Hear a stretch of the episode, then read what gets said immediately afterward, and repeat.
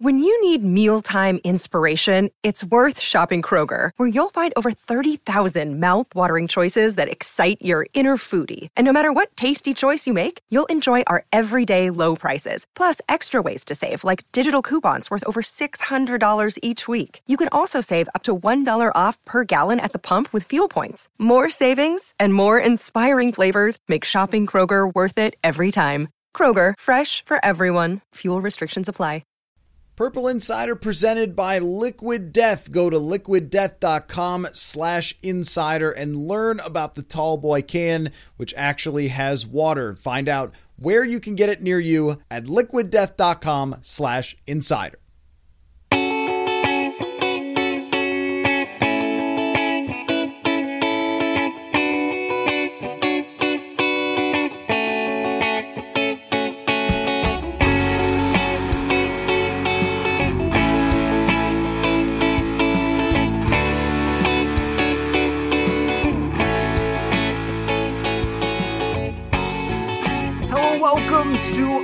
Another post game recap where we decide how we feel about a victory by the Minnesota Vikings over the course of 45 or 50 minutes. Matthew Coller here, Paul Hodowanik from WCCO Radio as well. And my first impression is to say that the Vikings are who we think they are. However, once again, they do not have to apologize to anyone, and particularly with the way the Green Bay Packers looked this morning before the Vikings played this uh, very exciting first half, very concerning second half against the Chicago Bears. Um, the Packers lost to the New York Giants. They blew a two score lead. They look like their offense isn't that good. Detroit got completely run over by the New England Patriots. Chicago is not a contender. And when you look around the NFC being four and one, uh, means you're pretty good, even if we still have questions about you. And I think that's where I want to ultimately land after this, Paul. But I think the other question is can you keep playing this way? Can you keep playing against teams that are running Andy Dalton or it's, you know, uh, Detroit, who is now one in four. So the roar has not been restored.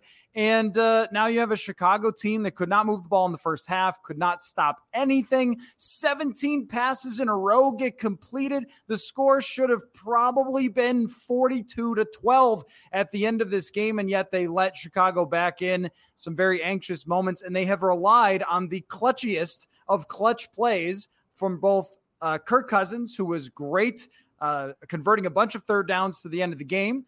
And then the defense once again comes up with a huge play. They did it last week in stopping Chris Olave. They did it the week before against Detroit.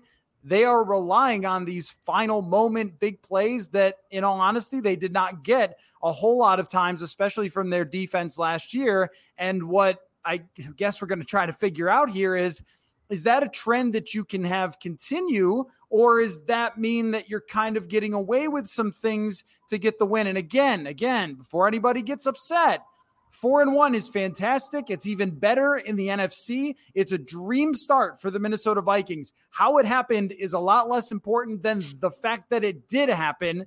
And uh, they are in a tremendous spot now to make the postseason, to battle with Green Bay down the stretch. So I want to make that clear before we dive into some of the good and bad of what happened against Chicago. So, Paul, your thoughts? Yeah, the Vikings are now 3 and 0 in one score games. And that's a stat usually when you look at at the end of the year that kind of levels itself out or typically from season to season teams can have extreme uh, you know win loss records in one year both directions i think the broadcast did a good job of showing it today last year at this through four games they were plus two point differential this year they were plus six point differential last year they started one and three this year they're three and one so those are the slim margins that the vikings are operating on and have operated on in previous years the difference is they're just winning these games. And whether that's an increased resilience, whether that's just the roll of the dice kind of bouncing their way a few times here, I guess will is still up to be determined. If they keep winning these games, then I think you have to keep pointing it towards they have some resilience that they haven't shown in previous years. Right now, the sample is probably a little too small, but the end result is the same. They're four and one. 538 has their playoff chances now to be 83%. I believe the division uh, win percentage is like 62%. So they just keep on rising. I think and another stat there for playoffs, uh, Bill Barnwell tweeted this out.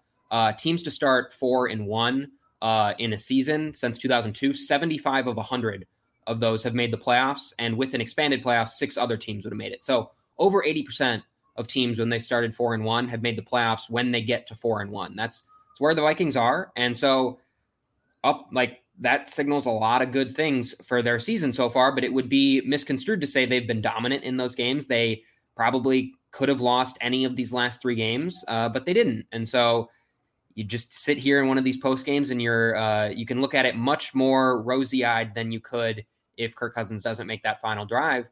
Uh, but again, they make a big play. Uh, Cam Dantzler rips the ball out of Ihmir Smith Marsette. Maybe you're seeing why the Vikings didn't want to keep Ihmir Smith Marsette. A couple boneheaded plays there in this game.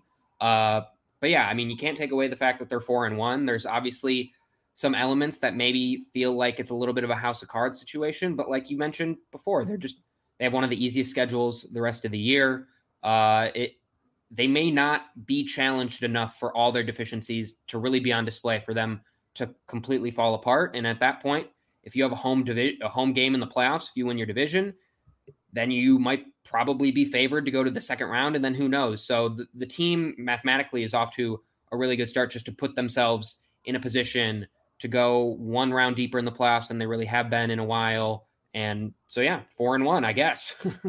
I, think we're going to keep saying this from week to week is who's going to stop them? Who's going right. to make them stop doing this? And is it going to be Skylar Thompson next week as Teddy Bridgewater got hurt for Miami? We don't know if Tua has any sort of timeline or if Teddy Bridgewater will be able to come back and start for the Dolphins. But again, kind of another break for them that it, they're either going to face Tua coming off a severe injury or Teddy Bridgewater coming off a game that he got knocked out of. And then Miami got trucked by the New York Jets. And while Miami has great weapons on offense, both of their receivers are banged up that are their stars, and they have had a defense that has been spotty at times. It won't be easy to go down to Miami, but uh, you're facing a team that's pretty significantly weakened there either way. And then you get a break before you go up against Arizona, a team that's not very impressive. And then it's Washington, a team that's not very impressive at all. So there have been years past where we might have said, hey, you know, if you play defense like that and allow Justin Fields to finish with a higher quarterback rating than Kirk Cousins on the day, who would have predicted that after 30 minutes? After 30 minutes, I made a joke about the longest, and I wasn't kidding, but the longest snack line. And I made a joke about like everybody needs their sugar for the second half to stay awake or whatever, because this could just get really bad. And then suddenly, Justin Fields he gave fuel for everyone in Chicago to be like, well, maybe we do need to give him more time. He looked like Lamar Jackson in the second half of this game versus the Vikings defense. So I want to kind of split it into why don't we split it into two reaction pods? Let's react first to the second half because we just saw it, and then talk about the first half and everything that got them ahead. In the second half of this game, not only could they not stop Justin Fields, from running, especially, but they also couldn't stop him from completing passes, moving the ball downfield, having long drives that really controlled things. And the Vikings offense never got back into a rhythm. And it kind of seemed like after they had started out so hot that even toward the end of the first half, there was like a little bit of hesitation and I don't know what the explanation for that is. They looked so strong in the first half of the game. It looked like Jefferson was going to catch 25 passes. Our friend Sam Ekstrom said to me, I think Sammie White's single game record might be in jeopardy here with the way Justin Jefferson was so unstoppable. They couldn't find him a lot for the second half. Uh, it seemed like he barely got the ball at all. Um, Adam Thielen wasn't really a factor in this game. KJ Osborne is, I think, still on the team. Um, but in the second half, they didn't see him a lot. Uh, and they got you know some significant runs and, and, plays from Dalvin Cook, but the consistency of the offense, I don't know that they've put together two halves. At any point during the season, we see the highs and then we saw the lows that allowed Chicago to come back in the game. So, which part of that the struggle to run away from them with like by putting the gas pedal down on offense or the fact that they let Justin Fields who is struggling so badly come back in the game? Like which which part of that I guess as you were watching it was more unnerving? I think them just letting Justin Fields do whatever he wanted. I mean when it comes down to it the Vikings only had 3 drives in 3 drives in that last uh, half. Like in the second half they only had 3 drives. They had the touchdown drive and then the missed field goal right off the onside kick, which they probably should have gotten more out of, but they still got them in a chance to kick a field goal and then they miss. And then the Kirk Cousins interception. Those are the only two offensive drives there in the second half. Uh, and a lot of that was because Justin Fields was just on the field for a long time, uh, creating things with his, his legs. They just let him break contain way too many times. I mean, we know the pedigree of Justin Fields, but coming into this game, he had been downright horrific this year. He was the worst graded quarterback by PFF. He was being sacked at a league high rate uh, when he was getting pressured. Uh, he was getting average, he was sacked on average four times per game. The Vikings only got to him twice in this game. Like all the advanced metrics just pushed, showed that Fields wasn't playing very well and he was scrambling a little bit, but he wasn't showing this explosiveness and doing it with this amount of ease. And so, like, it's not a stretch to say Fields was like the worst starting quarterback of the NFL through four games, and you made him look like he had one of his career best days. And so, are you putting that on Justin Fields finally figuring some things out, or is that on the Vikings defense? I tend to lean towards the Vikings defense because they're just they allowed those underneath throws if he wants to take them. There were way too many throws where he was just finding guys that were wide open, and then whether they were rushing him or not uh, with extra bodies, he was finding rush lanes to get out and hurt them with his legs. Like he looked like you mentioned Lamar Jackson or like RG3 way back in the day against the Vikings, where you just feel like you're hopeless in those scenarios. And he hasn't done that at any other point throughout this season. And so it's not like he got wide receivers back that helped him here or the offensive line was much healthier than it had been. This is the same Bears team that has struggled week in and week out on offense. So for him to kind of just seemingly switch a flip a light and suddenly kind of go gangbusters, like that's not what you want to see from this defense. And I think it continues to show the porousness of the defense. Now, obviously, the Vikings score on any one of those drives, the game is maybe too far out of hand for anything to matter. So that's certainly something that needs to be discussed. The offense doesn't get no blame. They've only scored six points in third quarters this year through five games. Like two field goals is all they have to show for in third quarters of their season so far. That's not good. You're forcing yourself to have to score at the end of the game. But generally I saw the the second half more as a defensive blunder than maybe I did the offense. And and we've talked about this many times on the show that offense affects defense. So if the Vikings had pulled away, let's say that after the Bears come out and respond and score, if the Vikings are just like, no, I don't think so. I don't think you'll be having a comeback today. Then you're talking about Chicago having to be really desperate, as opposed to feeling like from after the first drive of the second half, all of a sudden it was a ball game and it was kind of a coin flip to who was going to win. And so they could comfortably run their offense. The part of it that doesn't seem like it's going to change is that receivers are going to be open and that quarterbacks are going to have time to throw. Now, again, look at the opposing quarterback schedule. Who is going to make them pay? Kyler Murray probably can. Uh, I don't know about Teddy Bridgewater. I don't know about I mean, Carson Wentz. I certainly know that when Dak Prescott returns, when they face Josh Allen, this is not exactly in any order, but there are some quarterbacks who will, but there's kind of a lot of quarterbacks who won't. Uh, Justin Fields today actually did. He found a lot of receivers underneath, but in part because, and I'll be very interested to look at the pressure numbers from PFF tomorrow, there was just no pressure on him. He had all sorts of time, and even somebody who is a little discombobulated and a little flustered back there if they are comfortable setting and throwing, they're going to find people open and make plays and that's exactly what Fields did. I also thought that it would it should be a major element of their game plan to try to contain him in the pocket and they were not able to do that at all. And the Vikings just got bailed out a bunch of times in this game. I mean the the the block in the back which Cam Dantzler admitted that he flopped on by the way the block in the back was probably not even a great call by the refs. Also, a silly decision by Ihmir Smith Marsette. Not his most silly decision of the day, but certainly a silly decision by him to block Dantzler in the back to begin with, because otherwise, Justin Fields is probably going for a touchdown anyway. And so they couldn't stop what the Bears had as their biggest threat, which was him on the ground, aside from their running game. And then they gave him a lot of opportunities.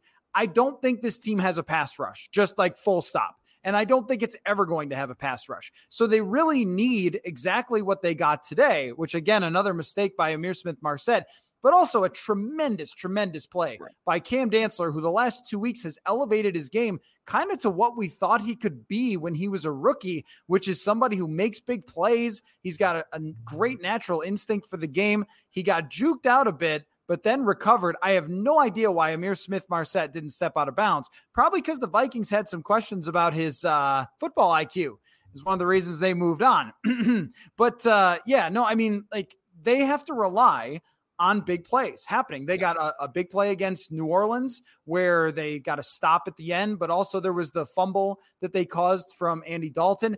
That's what they're going to have to rely on because teams are going to control the ball. Teams are going to have comfortable quarterbacks. They're going to move the ball. And so you also have to answer on the offensive side. Like there are kind of workarounds here, but I don't think fundamentally it changes. They pressured him way less than I thought. This is one of the worst offensive lines in the entire league. And they still, even in sort of pin your ears back situations, they still could not get after him. So I think that was the cause of why they were able to come back, combined with not making them pay on offense. And on the offensive side, I don't know. I think it's just kind of who they are and who they've always been and who they're going to be.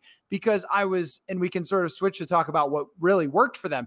I was so impressed with the opening script. So impressed. It was like, yes, this is it. The bootlegs, putting some extra tight ends in, in, in, there, getting Justin Jefferson space to run wide open against zones and just going to him and going to him and saying, eh, saying like, stop us. I dare you on, on offense with Justin Jefferson. We are going to throw to him every single play until you make a stop and then mixing in the run game off of the passing game as opposed to the other way around, which was very effective with Dalvin Cook. But for whatever reason, and this was a trend last year as well, when they've gotten off of that initial script where they've been so successful, there have just been times where there's a lack of comfort, people not on the same page. The interception is just like such an unacceptable play in that situation where you're still like in control of that game, relatively speaking. And then I'm not sure what happened, if it was a misunderstanding or whatever else it might be. And still, when we look at the end of the day at the box score and we're going, all right, KJ Osborne, 41 yards, Adam Thielen, 27 yards. Like Irv Smith Jr. got going a little bit, but there still hasn't become very clear who is next in line after Justin Jefferson when opponents are able to either slow him down for a half or a quarter or anything. And, uh, you know, I think that in the first half, we saw how great it can be when Jefferson is driving this thing. And in the second half, we saw how tough it can be for this offense when Jefferson isn't the the main central point and is getting open every play and they're finding him and he's just ripping off big chunks of yards. Yeah, and you know, you see Adam Thielen kind of sit out a play or two. I think that was in the first half and I think everyone's collective breaths like you take a deep breath and you go, "Okay, what's this going to look like if Thielen's out?" And that's I mean, we've talked about that at nauseum on this show, the lack of wide receiver depth, high end depth that you can go to like suddenly then it really gets bleak and it's and it's been bleak outside of Jefferson even with the starters in and then you lose Thielen and suddenly whether or not Thielen has his best step that he had like he's still someone that defenses pay attention to and have to respect and can make you pay especially in the red zone like we've seen that time and time again. Uh, suddenly that name comes out and it's Osborne and we start going down the depth chart there and it gets scary and it even tips that scale even further and further in Jefferson's direction and I mean, he's going to catch him and he's going to do his best, but like the defense can triple team him at sometimes, which they did. Uh, like they, they, you can find ways if you're really, really, really going to try to take away Jefferson. We've seen that in past weeks. And then when you trust him to go, when you trust Marshon Lattimore to go uh, with him one on one, like he's going to burn you. And it probably went in the Saints, uh, in the Vikings' favor that the Saints had a really lockdown corner they felt could take away Jefferson. Because I'm not sure any cornerback can take away Jefferson. So if you ever have a team that has the hubris to think they can, that falls right in your lap.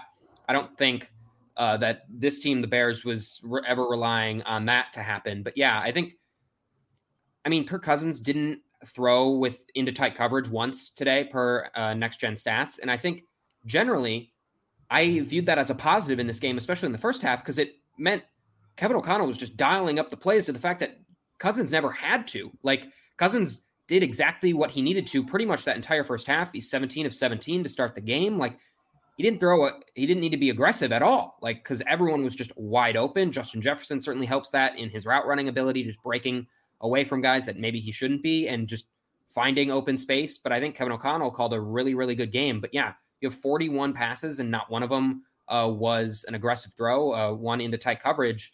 Uh, cousins aDOT was 4.5 average up the target was 4.5 yards. So he was kind of dinking and dunking but for the most part, that was kind of how the offense wanted to operate today, and it worked really, really well. So normally I would uh, go at him for his aggressiveness or criticize him, But I think in this game, it was more, man, Kevin O'Connell, you're calling a, a really, really solid game in the first half. And then, yeah, first drive of the second half, you have perfect field position with the onside kick, and you just can't kind of convert there. And then Cousins has the boneheaded play where it looked like they may start driving again on that drive after uh, Justin Jefferson gets a defensive holding call on him to move the sticks on fourth down. So it was just these one or two things that really sidelined them in the in the second half, and then obviously they have that really really nice 17 play 75 yard drive. So I've been kind of puzzled by the offense at times throughout the last couple games. I don't I'm not sure this one is as egregious as it has been in past games, but like any other game that Cousins is going to have, he's going to have those one or two throws where it leaves you scratching your head. And the Vikings still, and you can see it, they still don't have a, a really, really good playmaker outside of Justin Jefferson. That is really, I don't, I don't know if we have a Adam Thielen 130 yard game in store. Like I'm not sure we have that second wide receiver goes off game that we may have had in previous years. And so I think that's gonna maybe come back to bite him at some point. But as we keep going back to, it, it, it all depends on who's gonna who's gonna expose them uh, for that, uh, and and it hasn't happened yet.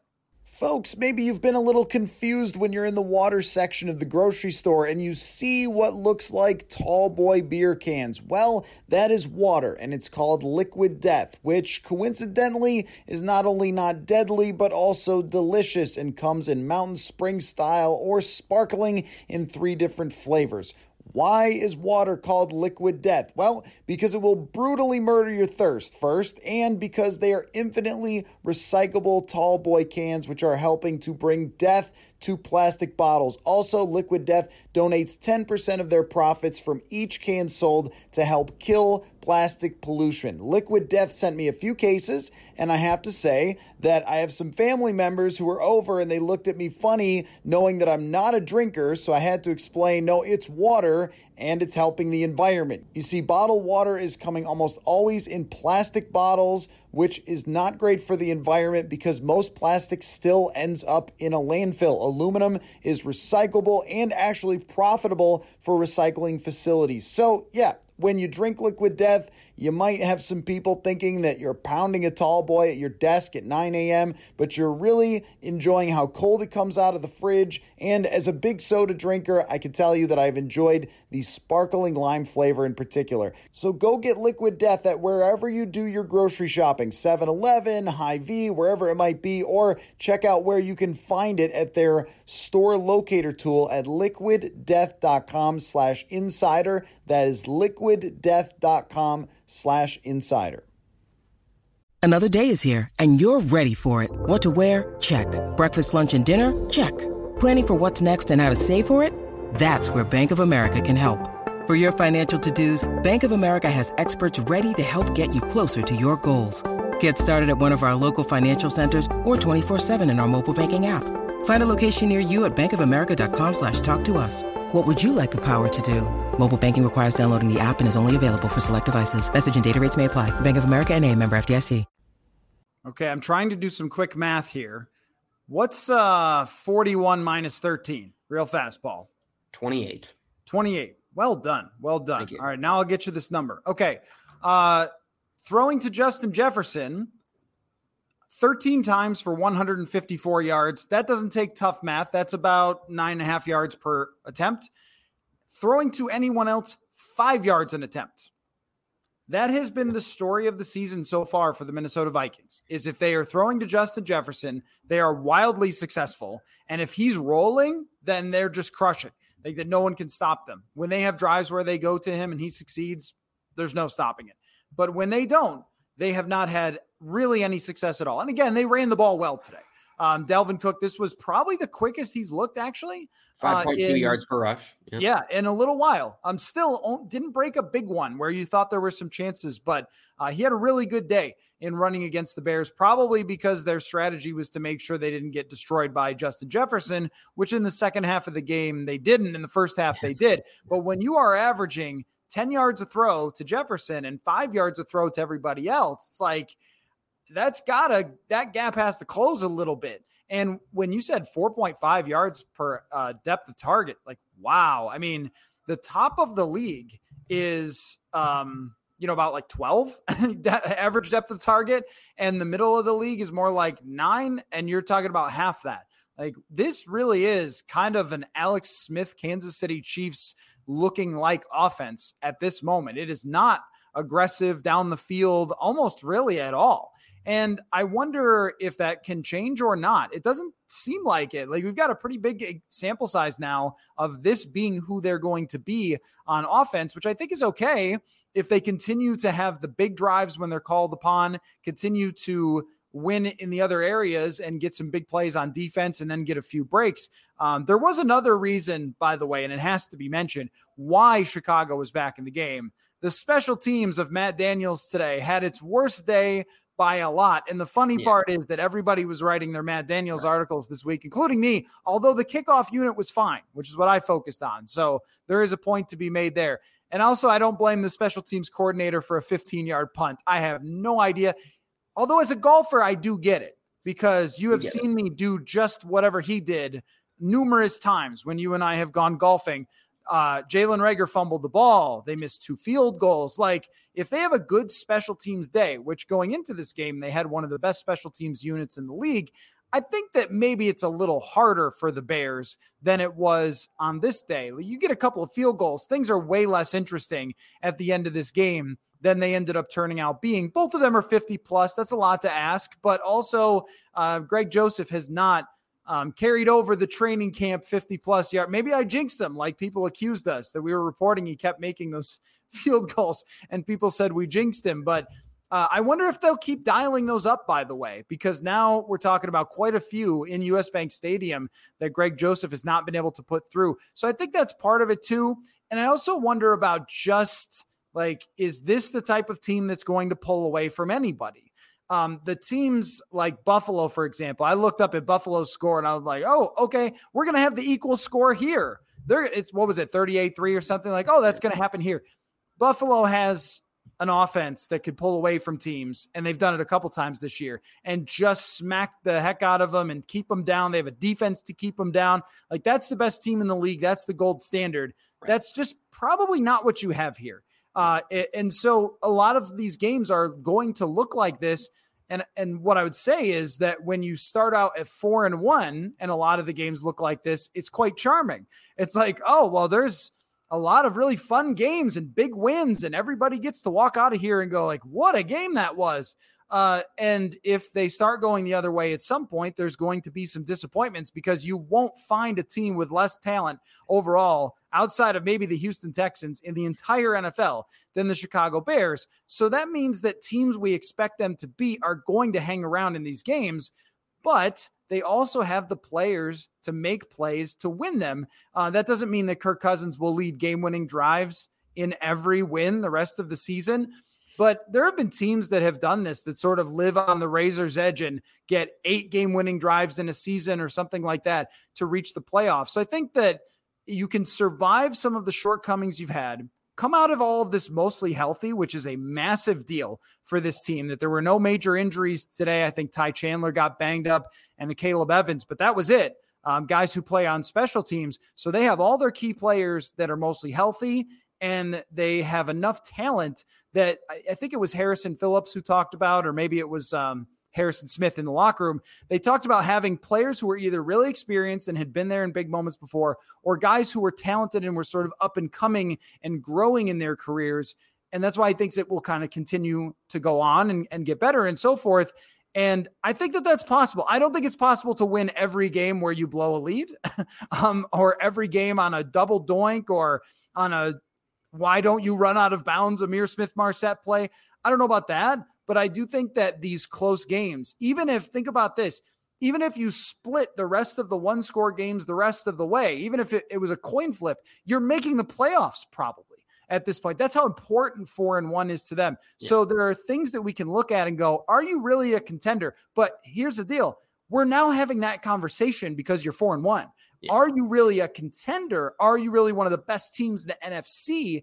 Is a conversation as opposed to last year where you blow the the big games at the end and you start saying like will you ever even get back in the playoff race And that is a miserable place to be as opposed to this. And Harrison Smith did say it's a lot easier to teach on the fly when you're four and one than if you're one and four. And they don't have to give those wins back. Just like last year, this will be my this is my consistency, Paul. Last year, I was like, you, you guys keep talking about the close wins, like they don't give you a prize. Well, the same thing, I will say, you don't have to give them back. Just because we break down everything that happened and wonder about will it go this way or this way, you don't have to give them back. And I agree with what he's saying. It's easier to teach on the fly. But I also think some things about this team just aren't going to change. And them playing close games against just about everybody probably won't change. Yeah. And I think notably, like they were coming back from London for this game. Uh, that obviously, I'm sure, had a little bit of an effect on them too. So they're able to get a win in London, come back, deal with that, then get a win here. That's about as well as you're hoping that stretch can go. They saved their bye for later on in the season. So that gamble a little bit worked out. Uh, and I would have expected maybe to see their fatigue maybe right at the beginning of the game, but maybe some of that fatigue came in uh, and set in in the second half. But yeah, you mentioned just quickly on the health, on being health healthy. There, I, I believe they're the second healthiest team in the NFL in, in terms of how much uh, wins above replacement they've lost uh, per per game. Uh, so they're staying relatively healthy, and I don't know if we've necessarily given them the kudos for that last drive that they went on and scored because uh, they're five for five on third down in that drive. They were twelve for fifteen on third downs uh, in this game, so really really good in those situational spots.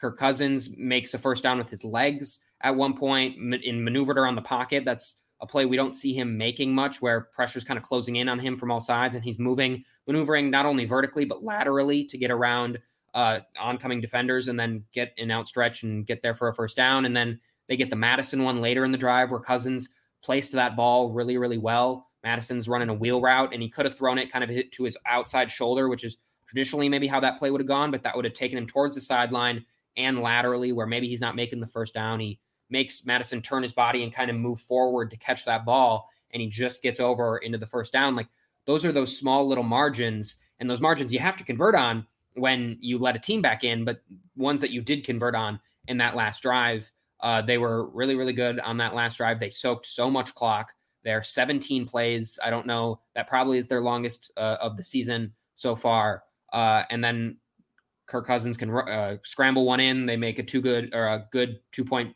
play to get to the three point lead. So I think I don't know if we really went into that drive uh, specifically, but put together a really really strong final drive to get that win. Yeah, and I mean overall, like the overall numbers are pretty dominating on the Vikings uh, side. 36 minutes. I mean, a lot of that is that huge long drive. Um, you know, they they would have in the, in the two point conversion is big too because they would have left the door open for a potential game winning drive for Chicago. And in terms of your odds to win, to convert that, and at the goal line and in scoring position, they were so much better this week than they were last week. Which is why you know sometimes you can't overreact to one game where you're bad in the red zone and you just didn't execute. But one of the things Kevin O'Connell seemed to do in this game was simplify things a little bit, a little pop pass to Jalen Reagor, uh, those plays where guys are moving left to right, those motions and stuff like that, th- those go in for touchdowns all the time.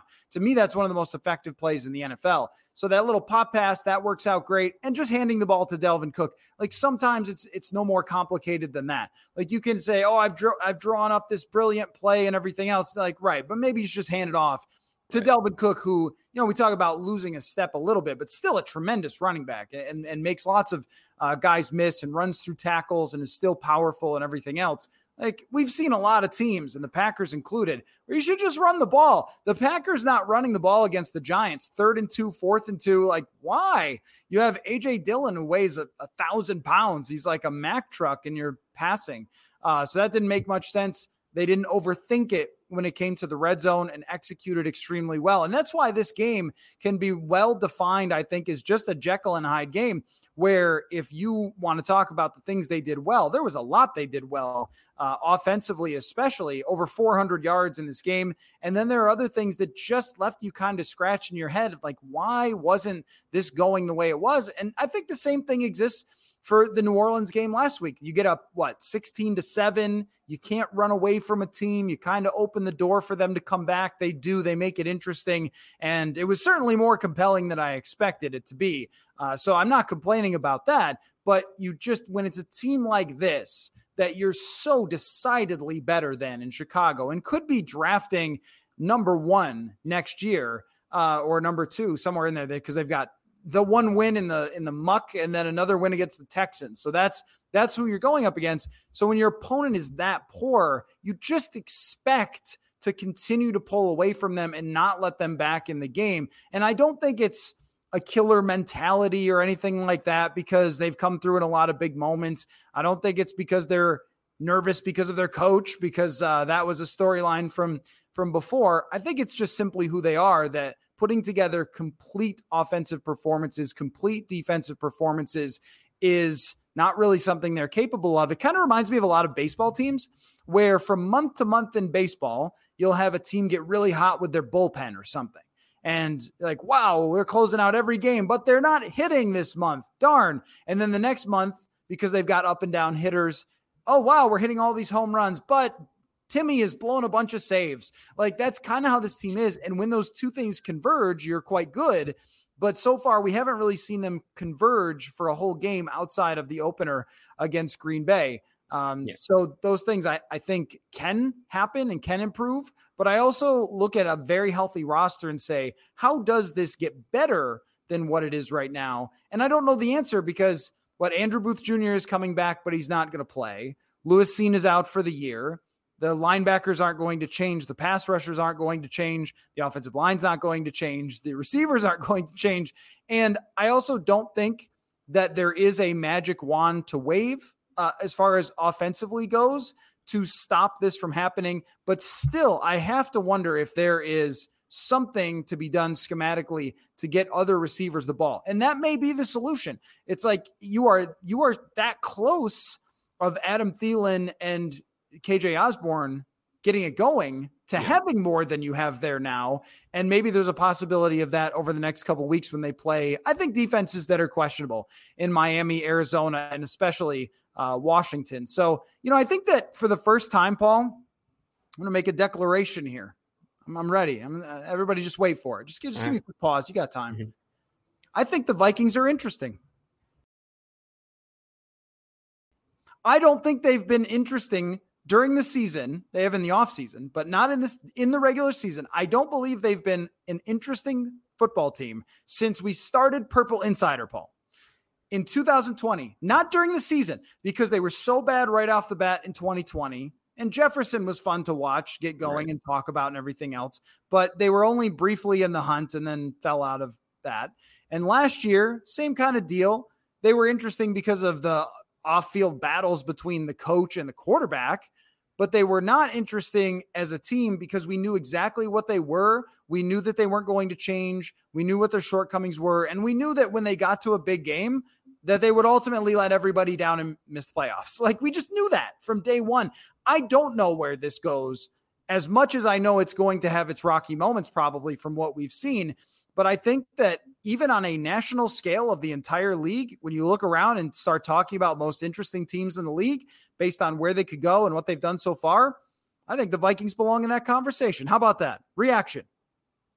Yeah, I mean, I think I think you're right. I think would it shock us if it ends up kind of looking like it has in the past? No, but I think for the first time that isn't like like an 80% chance of being like that happening. Like last year there weren't a lot of outcomes that looked much different than what ended up happening to them. And I think this year you see a scenario now four and one with an easy schedule upcoming where they win these next two games. And then maybe they can beat one of Buffalo or Dallas. And they're suddenly in the upper echelon of, yeah, this team's probably going to win the NFC North. And maybe they're fighting for something further than that. And then when you get to the playoffs, who knows at that point. Uh, but yeah, I think there's certainly more positive outcomes that could be on the horizon for this team than I think we've seen in past years. It's more interesting just because you don't have the same regime in place. Uh, so you n- don't know exactly how it's going to pan out. Kevin O'Connell could be really, really good, or maybe he falls down to earth. Like there's there are more possibilities with this team in both directions, I think, because now you're four and one, and whether or not you won those games convincingly or kind of the way they have, you're four and one regardless. Fans are going to get super, super excited as they should, being four and one with that comes a lot of op, like chance for disappointment if you don't live up to expectations. And although The Dolphins look not great with Teddy even going out of the game today with an injury. I don't know if he's going to be back for next week. You'd hope so for his sake. Uh, and it looked like he was cleared of everything, so I would assume he's back. Uh, and then Arizona, like I don't think it can be like overstated, like how bad New Orleans was last week with all the guys that were out, and then how bad Chicago's roster is. Like you beat two pretty like bottom of the barrel teams, and although the Cardinals look like they're a mess, they still have Kyler. They're going to have DeAndre Hopkins at that point. They're going to have Hollywood Brown. Like that's more talent than you've seen on the field really since the Eagles game. So if we're talking about really thin margins, those are teams that maybe can't make you pay to the tune that the Eagles did, but can certainly make you pay in winning a close game, a three point game. So I think it's just interesting in that way. I think the offense has shown itself it can be more explosive than it has been. So there's kind of these little glimmers of optimism that you wonder can, if they really hone in on this specific thing, like this could really elevate them. The offensive line is another, uh, this is another post game pod where we're coming and we're not having to talk about a horrible offensive line performance. I will have to see kind of what all the numbers bear out, but it didn't look like they had a horrible game either. Uh, so it's just some of these building blocks, some of the things that had hurt Vikings teams in the past, like the offensive line, are starting to slowly get fixed. And so I think certainly if you're a Vikings fan, a lot more reason for optimism. But as your hopes get higher and higher, that makes you more emotionally vulnerable. And I, but I think that's kind of the ride that you'd rather be on. You don't want to be the kind of dead inside fan that you feel like you probably could have been for the Vikings the last couple years when it didn't feel like they had a ton of hope. Oh, we have no emotions on the show, Paul. No, we, none. We we are dead inside. We are not For emotionally sure. vulnerable. However, we are in tune uh, with what Vikings fans think, and you get to be four and one at this point, so you don't have to uh, apologize to anyone for that. Yeah. And also, you think about it. Let's do some quick math here. More math. All right. So they're four and one right now. How many games are left, Paul? Four and one. Twelve games left. Okay, that's correct. So if they were to, let's say that who they are deep in their hearts is a 500 team. If they go 500 the rest of the way, you are 10 and 7. You are competing for the division with a Packers team that's clearly just not going to find it all of a sudden. Not after what we saw today. That's if you're only a 500 team. That, that that's if these breaks go one way or the other. That's if you lose to the teams you're supposed to lose to and don't pull any upsets. That if you don't, uh, beating Buffalo seems near impossible in Buffalo uh, in November, nonetheless, which um, is uh, it's a little different weather there. It could be it could be bad, and they're built for that. So okay, that one's tough. Dallas is going to be really tough. I think they're a, a legitimate team, and we'll have Dak Prescott back. Aside from that, though, I mean, everything else is kind of up in the air. And even if you play these types of games, that's kind of the worst case scenario at this point is 10 wins. And when people talked about like what was the ceiling for this team if everything went right, which in my mind, everything has gone right for them outside of their offensive execution, but that's kind of on them. That's not a break. That's their fault. Um, but you know, if you if you think about like the breaks, even if the breaks are split with them the rest of the way, I mean, they could have a ceiling of of winning 11 games 12 is a little bit of a stretch for me if when you play games like this, just sheerly on the fact of having this schedule and uh, you know, starting out as hot as they did, which puts them in a position to then make a case for themselves. Just as I say Dallas is good, by the way, they give up a huge touchdown to Cooper Kupp. So uh, maybe I'll maybe I'll pump the brakes a little. Yeah. But no, I, I, really do, I really do think that there's only a handful of games against good teams that you could write in L's, and then there's other ones that they're going to split. I think one of these games like this goes the opposite way at some point, and we're going to go like, oh, you can't believe you lost to whoever. It's like, well, maybe we should have believed that. But then it's really a matter of assessing this team as it goes along and how much they improved from this point of being that 500 type team that had everything go their way uh, at the beginning of the season. So, yes, I will say it again an interesting Vikings team after a uh, win here to go to four and one. And I don't know. Do I have to take back my uh, Justin Fields commentary from this week? Because I was kind of going in. I was kind of like, I just don't see it. He was really good in that second half. He really played. Courtney was trying to bring you back uh, to center a little bit when she was on the podcast. I think on Hot Routes, Jonathan and I were trying a little bit. Uh, I don't think, I mean, to be honest, I think a lot of this, we, you can see like him doing this in games. I mean, you, it was showing off his legs first and foremost, and then just finding open receivers. Like, I don't think he was necessarily throwing guys open. Darnell Mooney makes an absolute circus catch in the first half there. Uh, so he was aided a little bit by his wide receivers in that game. I think you got to give him a little bit more time, uh, just the rest of this year at least, before you completely write him off. But I, I generally think it was more the Vikings defense letting him off the hook. Uh, but just fun nugget if you really want to get out of control optimism. Currently, per 538, Vikings seventh best chance to win the Super Bowl. So there okay. you go. There you go. Okay. All there right, Paul. Okay, hey, that's a little nugget, a little nugget for the for the eternal optimist there. And now you've gone too far. They were up 21 to 3 and almost lost. All right. I, now, I'm, eh. I'm just stating facts. I'm reporting what 538 has on their website. See, now all those people who have just been wronged by this team for so long, you know what they all said? Thanks, Paul. Thanks, Paul. they were upset with me for saying the kicker was making deep kicks. How do you think they're going to feel about I what you just Okay, said? yeah, yeah, seventh best chance to win the Super Bowl. That means like you're like the fourth best team in the NFC. I think we're okay there. You can okay. be okay there.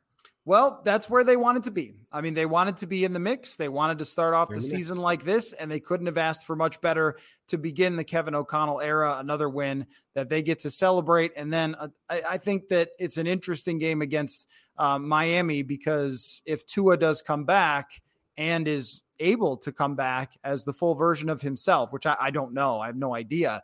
Um, but that's a that's a dangerous game there because they've had two emotional wins back to back. One of them in London. Come back home. Does it hit you kind of the next week after that? And we'll see. So uh, we will have plenty to discuss as always. And um, by the way, need some fans only questions. If people want to provide those as well, go to the website purpleinsider.com. Send me the uh, where it says contact us. Send me your note or hit me up on at Matthew Coller on Twitter. Send me a DM. Fans only questions are always appreciated, and we'll get to more of those this week. So thank you, Paul. And by the way, like Will Smith, you are headed to Miami. I will be in the building. No, you know, you know the you know the Will Smith song though, right? Yes. Okay. I will be in. Hard Rock Hard Rock Cafe. Is that still the name of the stadium? I don't know. Sure. I, I have no idea. Why not? Um, but you there. are going to Miami to cover uh, Vikings Dolphins. So you will be there next week, and I will talk to you then. Thank you for your time, sir. Of course.